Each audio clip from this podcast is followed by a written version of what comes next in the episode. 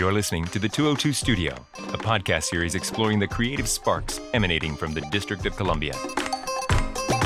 Throughout the series, we'll be talking with artists, humanities practitioners, organizational leaders, and many others. Individuals working behind the scenes and in the spotlight, in organizations, studios, and workshops in all eight wards, as we explore the heartbeat of DC's arts, humanities, creativity, and culture. To learn more, visit dcarts.dc.gov. Today, we're joined in our studios here at 200 I Street by an artist who's been active in DC since, well, the early 70s at least. A gentleman whom Washington City Paper has called something of a legendary Washingtonian. Ladies and gentlemen, please welcome my guest, Bill Warrell. Thank you. Hey, Bill, how are you doing? I'm doing great. Thank you very much. Thank you. Thanks so much for being here. I'm so impressed when I look at the work that you've done over your time in DC. Uh, you're a DC native, as we know, and uh, you've been around the area for a significant amount of time. And so we just want to get to know a little bit more about some of the work that you've done, some of the work that you're doing now. And I also was going to add that when I was reading this article in the Washington City paper of a few years ago, it mentioned you as a painter, musician, filmmaker, curator, presenter, promoter, and all round patron of the arts. You've been busy. I have. You have. Well, I appreciate that. And I know one of the most recent things you've been working on is working as a visual artist. So tell us a little bit about that. Well, I, I mean, it, it's where I started uh, when I was uh, in college in the Nova Scotia College of Art and Design. I had every intention of uh, of being a painter on the scene. I was starting to make video, starting to make some conceptual art. You know, that was the rage at the time, and uh, I was taught that if you didn't believe you were the best that could be, then you need to do everything you can to support other artists, which I thought was a pretty unique approach for a school. You know, to basically send you off into the, the art world with the notion that you can be a mover and shaker, not on the canvas, not on the screen, but behind the scenes. So uh, I, I headed back to Washington. Um, I started drawing as a young, young man, um, mainly to deal with um, uncomfortable pain. I mean, I was born with a, a syndrome that, that gives me anxiety in my body in different places depending on the day, depending on the hour. And I started drawing pictures out of magazines, started drawing portraits, and got fascinated by uh, history and the, the, the art of portraiture. DC is an amazing place to grow up if you want to look at great art. It was a natural for me to come back here and say, I need to do something in my city to bring some of the life that I learned in other places. You know, I spent a, a short time in New York at the, the moment that the loft jazz scene was exploding. And I got very uh, passionate about uh, uh, about new music, about new jazz, about creative composition. So I, I immediately became an audio engineer. I had no background other than being able to turn a recorder on and off, but I, I, I learned very quickly. Um, you know, early on, uh, we just knew that we had to create something for the energy that Washington was feeling. You know, so, what was that energy? You talk about that sort of you know, expression that came out of that. What was Washington feeling at the time? This is uh, give us a year or two. What are we talking about? well, we're talking about 1976 uh, was the year that I I first found the real estate, which was at the corner of Seventh and E, and it was a, a building, one of the few buildings that had actually been constructed before the Civil War. This is Northwest, Seventh Northwest, Seventh and E Northwest. Mm-hmm. It's now a Starbucks. So a whole kind of community started to develop on those three or four blocks in downtown. Um, the art commission had, I mean, my recollection is yes, 50 years, but I'm talking about 42 years ago. You just started making pretty significant grants to, sure. to uh, artists in the city. Okay. Larry Neal was was the first director, if I recall, and Peggy Cafritz, who uh, became a, a friend and a long-standing comrade in, in making art happen in the city. Absolutely. The artists in Washington, you know, we're always tuned into the politics. I mean, that is something that's particularly unique to Washington. Yeah, especially here. Yes. Uh, none of us, none of us just make it in a vacuum. Right. We're here in Washington D.C., a city that changes with the wind of the politics, but it doesn't change the core people that live and work here. And uh, we were also in that early stage as was the Arts Commission. So this was also happening at the same time that there was a, a burgeoning sort of change in the music scene as well. Absolutely, absolutely. Go go music was was exploding, and Right. and uh, and even the the openness of Washington Performing Arts Society in the early '70s when I first launched District Curators, um, or not early '70s, early '80s, and uh, WPAS came to us and said, "Look, we know you're tuned into world music, you're tuned into avant jazz, you're tuned into performance art and collaborative dance and theater. We want to do that too, and let's work together." And for three years, we did uh, a festival called Ninth Street Crossings. So we, we came together and we made some great work happen. So let's talk about that the DC space. Uh, tell us about where that started and, and what its roots were really focused on. Okay.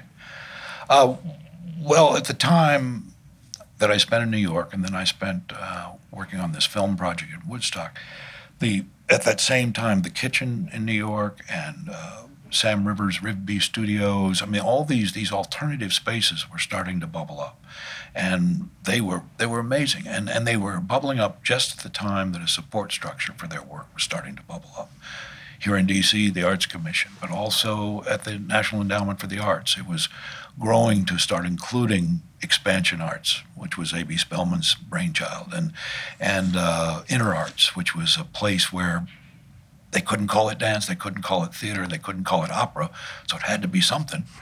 so new forms of supporting these organizations were starting to happen at the same time. So it really felt like, oh my God, this is this is a whole new world.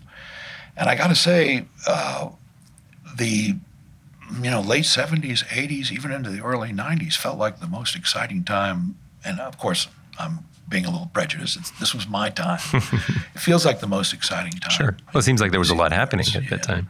Well, as I said, go-go music was exploding, punk music was exploding, reggae music was exploding, world music was was a whole new thing. Where every every time you turned over a rock, there was an amazing culture going on that we weren't celebrating because that's not the way America was founded.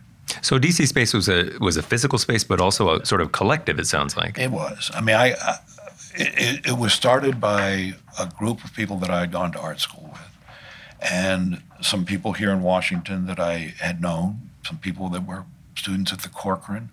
You know, it was kind of like the the time that we announced this was happening. Uh, as I said, WPFW had gone on the air. We needed help sanding floors and painting, and we got on the air and said, "Look, this is going to be the home for the jazz that you're you're starting to present uh, on air, and we need help." The next thing I know, we had volunteers coming out of the woodwork because of the radio station. There was a, a relationship there that has, you know, grown and continues to this day. But uh, the combination of the Arts Commission, the National Endowment, the radio, the performing arts having this merger, all of it was starting to happen at the same time that a lot of young people uh, were looking for a place for their voice. And DC Space, it started out being the brainchild of half a dozen people. Next time, uh, it's a dozen people. Next year, it's 20 people. Next year, it's 30 people. And then we're talking, when I say people, I'm talking about people who organize in their particular taste or their particular channel. So it's kind of like what's happened with the internet. Now we can we can find what we really care about. We're getting back to that. We're getting back to valuing smaller art, which I think is is where art is made. Well, you've always had this value, as you say, and and that catapulted the next phase that you moved into. You mentioned earlier the district curators. So how did how did that go, and, and what were you working on with that project? Well, we, we truly outgrew DC Space. We, we bought a little barber shop that was attached to it and turned it into a bar. And upstairs was an art gallery for performance. But uh, we quickly realized we needed to rent the rest of this building to artists and other users. And that dividing performing arts and food and drink was a novel idea. It felt right. It felt good. But reality was people wanted to have a beer, wanted to have a tea, wanted to have some food. Can't we bring them back together again? So we did that. We moved it back downstairs. Within the first two years, some of the artists grew so quickly that we couldn't present them in this setting any longer.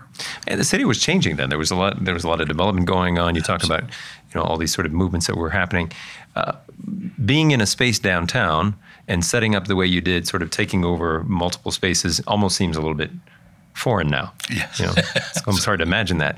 Um, but but that's kind of what you've done. You've done that wherever you've gone. You've sort of blazed this trail and said this had to happen. So uh, th- there's an interesting question that we'll get to, I'm sure. But it's the it's the idea of having moved from this uh, this uh, art study that you did, this you know intensive that was really about creating your your work as an artist, and uh, you're you're, you're now moving into community organizing Yeah. and into artistic development and looking at how that affects the, the the culture of a city and how that participates in terms of even the economic development of the city.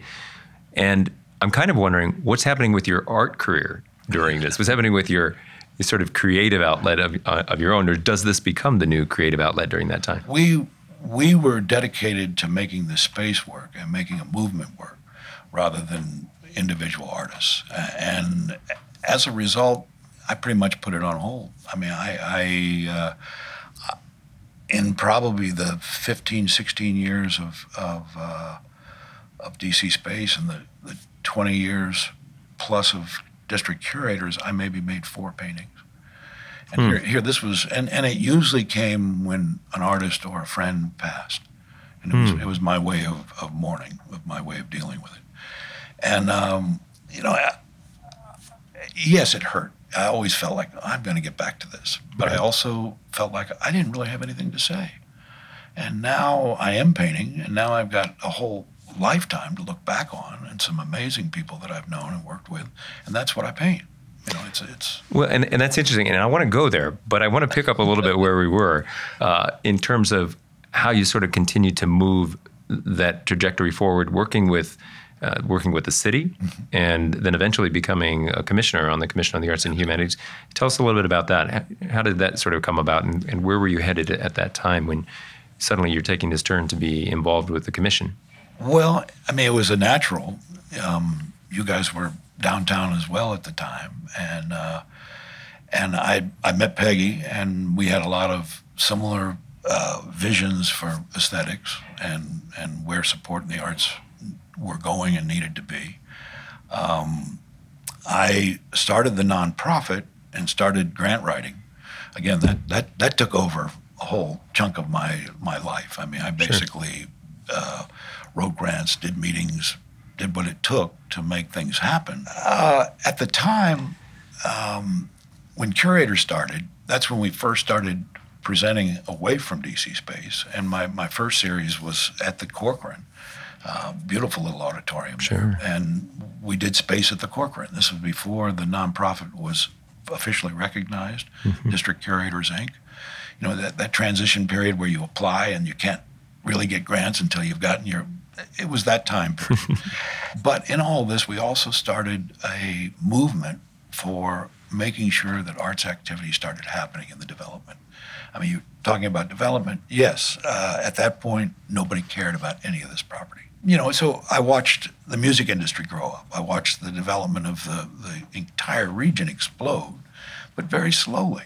I mean, it was kind of like a, a, a push and pull in the process. So we started um, a group, a number of uh, fellow commissioners. George Cook was one, um, and Peggy was involved early on, called uh, Ad Arts, Activity for Downtown Development in the Arts. I approach making art and making things happen kind of from a more of a Buddhist perspective. If you think of a sand mandala, that a, a bunch of monks will spend weeks, sometimes months, uh, placing, and then the next thing you know, it's gone.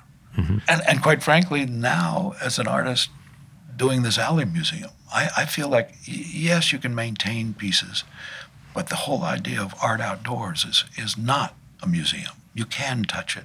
It's open 24/7. The weather's going to affect it. You know, it's it's it's more life than an institution that chooses art, put it on display, and then tell the world this is important, and, the, and the rest of the world isn't. And let's talk about that because, uh, in full disclosure, you were a recipient of a, of a grant from the Commission on the Arts and Humanities recently to create the Blagden Alley Museum. Um, but talk about the idea. You you were really involved in Blagden Alley because you lived there at one point, and that had gone through a significant amount of change, as I recall.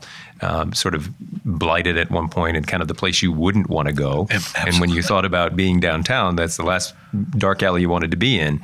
But you managed to change that around. Where did where did that idea come from, and, and what was your plan, and, and how's that going? Well, when we when we first started out, that was pretty much the way all of downtown was looked at. I mean, you could sure. look at think about Blagden Alley in its roughest times. That's really the way the perception of downtown Washington was. Mm-hmm. Forgotten retailers, and it, it, it, it needed to change. And we changed downtown, and then as it changed, a lot of artists were were not able to afford to stay in some of these spaces, which is you know it's a, that's a natural transition. Uh, artists are always used by uh, the process. And the smart artists use the process. Now, I think I've even heard you say a term, or it was coined in an article that I read. Uh, you call it art washing.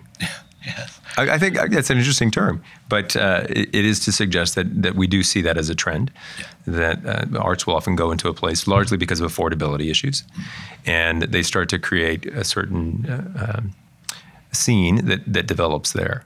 And then obviously, then that that follows with people who are attracted to be in that area. Mm-hmm. But it's it's almost a catch twenty two, right?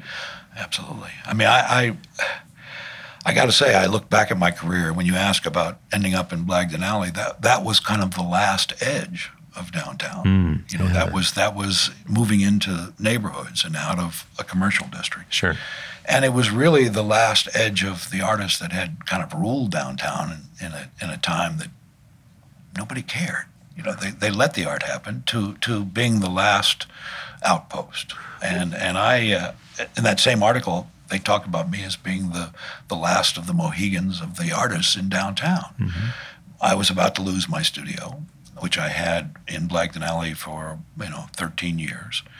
And in that time, I watched Blagden Alley go through a pretty dramatic change. But the, the changes we were talking about had already happened downtown. So they were kind of crawling up, hmm. up, up 9th Street, up 7th Street, up into the area where uh, the warehouse was and where uh, the Fringe um, Theater Festival was going on. And they, they, the Ruperts, you know, there were a lot of people that took on their own little world to make things happen. And that's, you know, that's an out of pocket thing that make art happen. Know, it's not always grants. It's not always uh, support. It's it's people. It's individuals who are willing to dedicate their lives, their careers, their property, their own uh, money out of their own pockets right. to make stuff happen. Mm-hmm. And I've always loved that about Washington. There's a there's a, a core in this city that, that are dedicated and that have careers in the arts and they've stayed here. We lose a lot of artists because we're we're a smaller market and uh, that's not unnatural either. So it's interesting because you know one of the challenges we have uh, all the time is how do we maintain the inherent culture, yeah. and how do we do that in in the face of development and, and growth. But you've seen that happen. Mm-hmm. So where have you seen that in your time as being more successful, and even to the other extreme, where have you seen it being really problematic? Young artists are always the future just like young people are the future of everything. Right. So right. I have always enjoyed the fact that Washington, and I and I'll go throw all the way back to that notion of the free museums. You know, Washington's a kind of a special place to grow up in the arts. There's so much going on that that isn't national. There's so much going on that's local, and so much going on that's national, and you have so many options. So for me, uh, keeping that vibrance for young people to, to recognize and grow with art uh, is, is critical. And we do it well here. I mean, I, I will say a big part of it is the Arts Commission. A big part of it's, you know, Ellington School. A big part of it's movers and shakers that dedicate their lives to protecting young people. Oh, I appreciate that, and and uh, I didn't need the plug, but I do understand that that's a, a valuable component of, of, what we're doing here, in terms of being able to enhance the youth's experience with arts and humanities, mm-hmm. and knowing that that that will have dividends to pay off as we move on. Uh, so, as we get ready to wrap up here, tell us about your work now that you're doing full time, really almost. Okay. You've, you've, moved away from being this mover and shaker uh, within the community, and you've uh, started to focus a little bit more on your art. Recently, had a, a, show, and you continue to work on it. Tell us about what's inspiring you. Well, uh, kind of started in moving into the the warehouse in Blagden because I originally did that with the intent to make feature films. You know, I had studied film direction and film production uh, much later in my career. Um, and as I turned 50, I developed two screenplays uh, with with some artists, but I got I got burned out on on the uphill battle of trying to get uh, unusual film done. They were both going to be done here in Washington, so for me it was the extension of my work in the arts. But the whole time I was beating my head against the wall, close to ten years to get these developed. I, I started painting again, hmm. and I started realizing that I have a lot to say with my painting. And I started developing a body of work without really showing it, other than inviting people to my studio. And then slowly, I had my first exhibit in the hallway in our building. And then more and more things started to happen within Blagden Alley. Then we started talking about what happens when we're forced out. What happens when we're not here anymore? How do how do we leave uh, for lack of a better term, and a lot of people don't know what I'm talking about when I say it, but a Kilroy was here, which was an mm-hmm. expression from World War II. I felt like this is what we're doing. We're going to leave uh, our Kilroy was here mm-hmm. of the art scene, and That's we're going to leave it in Blagden Alley, where uh, it can start drawing people. The artwork that's there is just blossomed. I mean, the first four or five artists that were supported by a, grant with the commission uh, did some gorgeous pieces, but then it started bringing other artists saying, I want to be a part of this. So now I'm able to go and invite my fellow artists that I've known for years that are based in this area to say, hey, I have a canvas for you. It's such and such as garage door. And they'd come and they'd look and they go, you know, I like that one, but I like this one better. you know, we now have 16 pieces, mm-hmm. um, and there's another 12, 13 doors and walls. So it's it's not finished yet. So when you ask, what's my work now? I want to see that be even more glorious than it is. I mean, the irony is that Blagden Alley is now swamped with people, mm-hmm. and uh, unbelievable number of people coming to photograph themselves in front of our paintings. it's sort of it's become an icon. It is. it's, a, it's a new tourist destination, which is. is actually really interesting when you think about the way that that helps preserve that space. And and you see lots of people out there photographing their kids in front of them. You people having weddings, doing their, you know, weddings happen fairly regularly in the Longview Gallery, and you'll find the bridesmaids or the, gro- the groomsmen out doing their portraits with their photographer in the alley. And you know, you I think Lady Gaga recently did a post. I think there. I saw that too. Yeah. so that, that, that, helps. But uh, we, we've, we've created a destination there. And I, I think that's a lot of what art does. But it's, but it's got to be a destination that can be continued. Just one more question, and we're going to have to wrap up. I, I, really hate to end this. It's been a great conversation, and, and hopefully we can get a chance to continue to invite you back and learn more about your great history that you have with the city. Um, but I, I, often think about, uh, you were talking earlier about the young people that we sort of have a responsibility to, uh, to feed and to be able to uh, continue this legacy and so I asked, what kind of advice would you have for newcomers in the field of, of visual art, especially, which has been kind of more of your area, but any discipline that you, you're quite experienced with? Well, um, visual art is a difficult thing to work in today uh, more than ever. I mean, the art market is, is very soft right now. And so for an artist to actually make a living at making art is not easy. I mean, I'm now going to have my third show at the Fringe in the last two years. But these are my first three shows, my only shows. So at this age, uh, I'm I'm making art. But when I was a teenager and when I was in my 20s, I was I was taking in art mm. and realizing its value, and that was what I say is you know critical. We've got to continue to create the value with young people as they grow up because then they'll do what I did. And I, and I will say, I should probably repeat what I was told in Nova Scotia.